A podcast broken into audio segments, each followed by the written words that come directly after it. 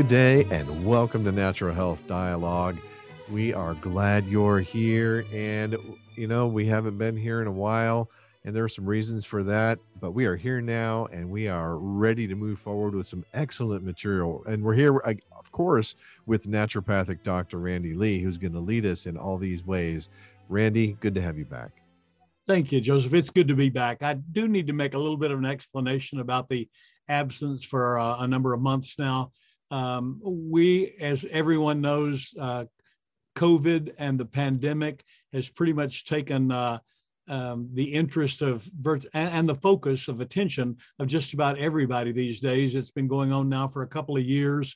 Most of us are getting pretty tired of it, but uh, right. but it, but it's still there, and we still deal with it every day. And of course, in my business um, here at the uh, the Health Patch, what we do is sell supplements. And so every time the FDA or some local news media or something comes up and says, here's something else that you ought to be taking, or here's something else that may be able to help you, uh, then that generates a flurry of activity around us. In addition to that, uh, this last August, uh, when um, the pandemic was really at its height and the D variant was really at its height, um, a couple of my staff members, literally half of my staff, I had four other than me, uh, two of them opted to retire. One is working from home, and one just retired completely. So um, we uh, we only have uh, two other employees other than myself actually working right now. So we stay pretty busy. Uh, I'm filling what I used to work mostly in the back room, and the staff took care of all of the customer stuff out front.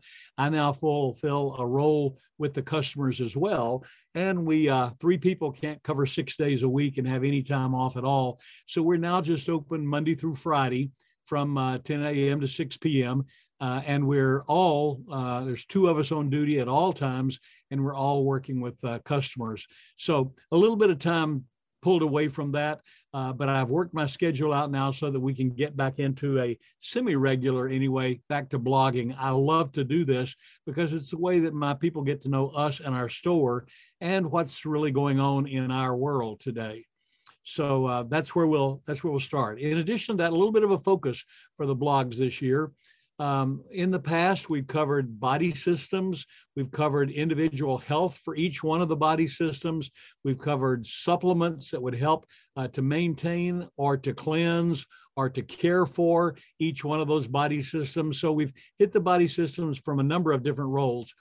But I was reading uh, over the holidays an awful lot of stuff about mental health and um, how how we need to to work with the aspects of mental health if we're going to have total health. Right. So um, I'm I'm not a mental health specialist. Uh, we don't uh, deal with people with mental uh, disabilities, uh, but what we do uh, do is uh, we work to develop the character traits that will allow us to have a better society and to work better within our families and our communities and so I thought we'll take these first uh, several weeks or two or three months and talk about the importance to, to total health of uh, the development of basic character traits. And some of these uh, will be greatly obvious, and some of them we kind of see slipping from our society these days. We, um, we now have a whole generation of people that have been raised with the uh, entitlement, we call it the entitlement concept. I should get to have anything I want because I'm entitled to it. Mm-hmm. All the focus is on us individually. Uh, it's me, it's what I want, it's what I like, it's what'll make me feel good about myself. And therefore, I'm entitled to these things. I yeah, see more and more. Go ahead. What's wrong with that? It's all about uh, me. Well, I see I see more and more ads on TV about uh, doing things. I've always done things for other people, but now I need to focus on me. I need to do things for me. Um, I don't find that in the Bible anywhere. In the Bible, it all talks about uh, we're here to serve others. We're here to be servants. Christ came, lived, gave us an example, and died for our sins in order to um, be a servant to us, the servant savior, if you would. And so uh, we're going to look at how we can try to scoot away some from that total focus on ourselves. I'm not saying that being aware of your needs and being aware of uh, some things that you need to work on in your life are not important because they are. But what I am saying is that we certainly need to focus on what we can do to lighten the load of our fellow man. Hmm. Um, when I started writing this blog, I had all kinds of stories that I was going to tell. And then as I started writing, I looked down at it and I said, you know what? All I've really done is writing an autobiographical thing about why I have so much gratitude in my life. And from the world's perspective of today, that gratitude doesn't seem to be um, doesn't seem to be called for.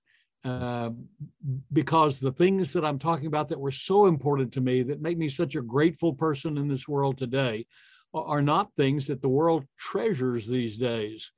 Um, to start with, I grew up in a uh, southern rural environment. Uh, we raised almost everything we ate, primarily because we couldn't afford to go to the grocery store. Uh, my dad worked as a uh, an hourly laborer. Uh, he made all right, but he had five kids and a wife, and we had a uh, a 20 acre farm, if you will, or at least 20 acres that we gardened and had a few animals and that kind of stuff. So we only went to the grocery store for the essentials that you can't grow in a garden: uh, salt mm-hmm. and pepper, uh, flour, uh, sugar, p- pounds of sugar, uh, things like that at the grocery store. My siblings and I wore mostly hand-me-downs. Um, we were fortunate that my mom's oldest sister and her husband lived in another rural town a few miles from us, and they had a dry goods store. And so they also had the two oldest grandkids, the first grandson and the great first granddaughter of my grandmother. Uh, and then number three uh, was me. My mom had number three. That would be me. And so consequently, those two cousins got knew everything because they got it from the dry goods store that their parents had. But when they outgrew them, I was the first one to get uh, Cleve Jr.'s uh, clothes, and they were in still pretty good shape. But there turned out to be 23 of us grandkids, and only only three of them were girls. So we had 20 boys, and until they were completely threadbare, those clothes got passed down from me to a brother, to a cousin, to another cousin, ultimately back to another brother. Uh, as long as they lasted and they were still wearable, they went from one to one. Well, for us they were free clothes. So consequently we were we were absolutely grateful for them. And uh, and we dressed as well as the other kids in our neighborhood did. Uh, the kids that went to church with us were all in the same income category that we were. I mean we were a southern rural um, underdeveloped uh, region. And um, I, I say we were poor but we were only poor in terms of money. We were rich in every other way. So we're glad to get the stuff that we were able to. They were still nice and as good as other folks had. Um, the school activities uh, gave us friends and after school activities. Uh, Dad made most of our toys. We couldn't avo- afford to buy toys. Listen to this. My dad took a hose and made us hula hoops before hula hoops were a commercial product. I said, I wish he'd have been the one to patent them. Those things sold for a buck a piece and made the uh, guy who put them on the market millions of dollars. Simple oh, yeah. little toy to play with that gave you some exercise. I had one before they got on the market that my dad made out of an old garden hose and a piece of dowel. It was great. Nice. he also um, uh, did a variation on horseshoes. We didn't have horses, so we didn't have horseshoes and stakes to play horseshoes with. So dad uh, worked as an electrician and he had a lot of these old metal washers. And so uh, he would take a tin can, uh, dig a hole, put it in the ground uh, so that the top of the can was top uh, was level with the top of the ground. And then we would stand back behind those tins and throw washers. You could still have leaners. You could still have them fall in. Uh, you could still do all of that kind of stuff. And uh, and so uh, he made most of our toys. Um, outdoor activities were mostly associated around the garden and the work, but we had all kinds of games. Uh, in my blog, I've put a whole bunch of them, but uh, one of the popular ones was who can do the most. The most what? The most cartwheels, the most high jumps, the most somersaults, all athletically built. But that's what we did was compete with one another. I predate television. We didn't have one, so our evening activities were uh, what listening to radio shows, singing around the kitchen. My dad played the harmonica, and uh, we just had uh, we played a lot of board games, a lot of dice games. Main thing is we were a family growing together. we never thought of ourselves as poor. Life was rich, and we were grateful for everything that we had and everything that we got. Uh, gratitude is a learned experience.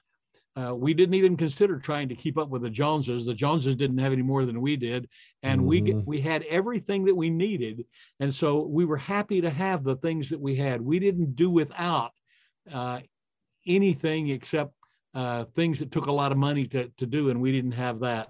Uh, if you read the blog, you're going to find out that not only is it a learned experience, but it's something that you should practice day by day. We never fail to say thank you for anything that somebody gave us. Uh, things that uh, on uh, how it feels to offer someone else uh, a gift uh, was deemed worthy, and uh, and it rendered a great feeling for us to be able to help other people.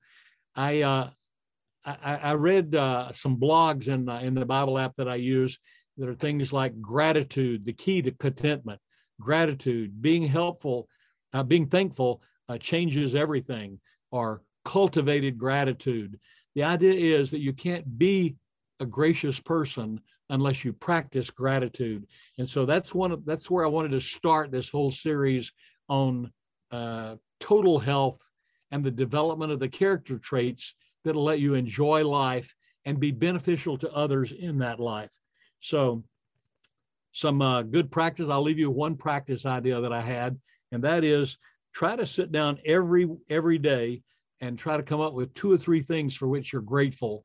And if they involve someone else, take the moment to send a card or make a telephone call or make a house visit or find some way uh, to tell that person that you're grateful. I'll guarantee you that once you start doing that and you see the, the response that those people have to that, to that, you'll want to keep it in your life.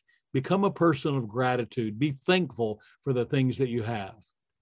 Amen. Thank you, Randy. That's uh, a good word to start with for sure.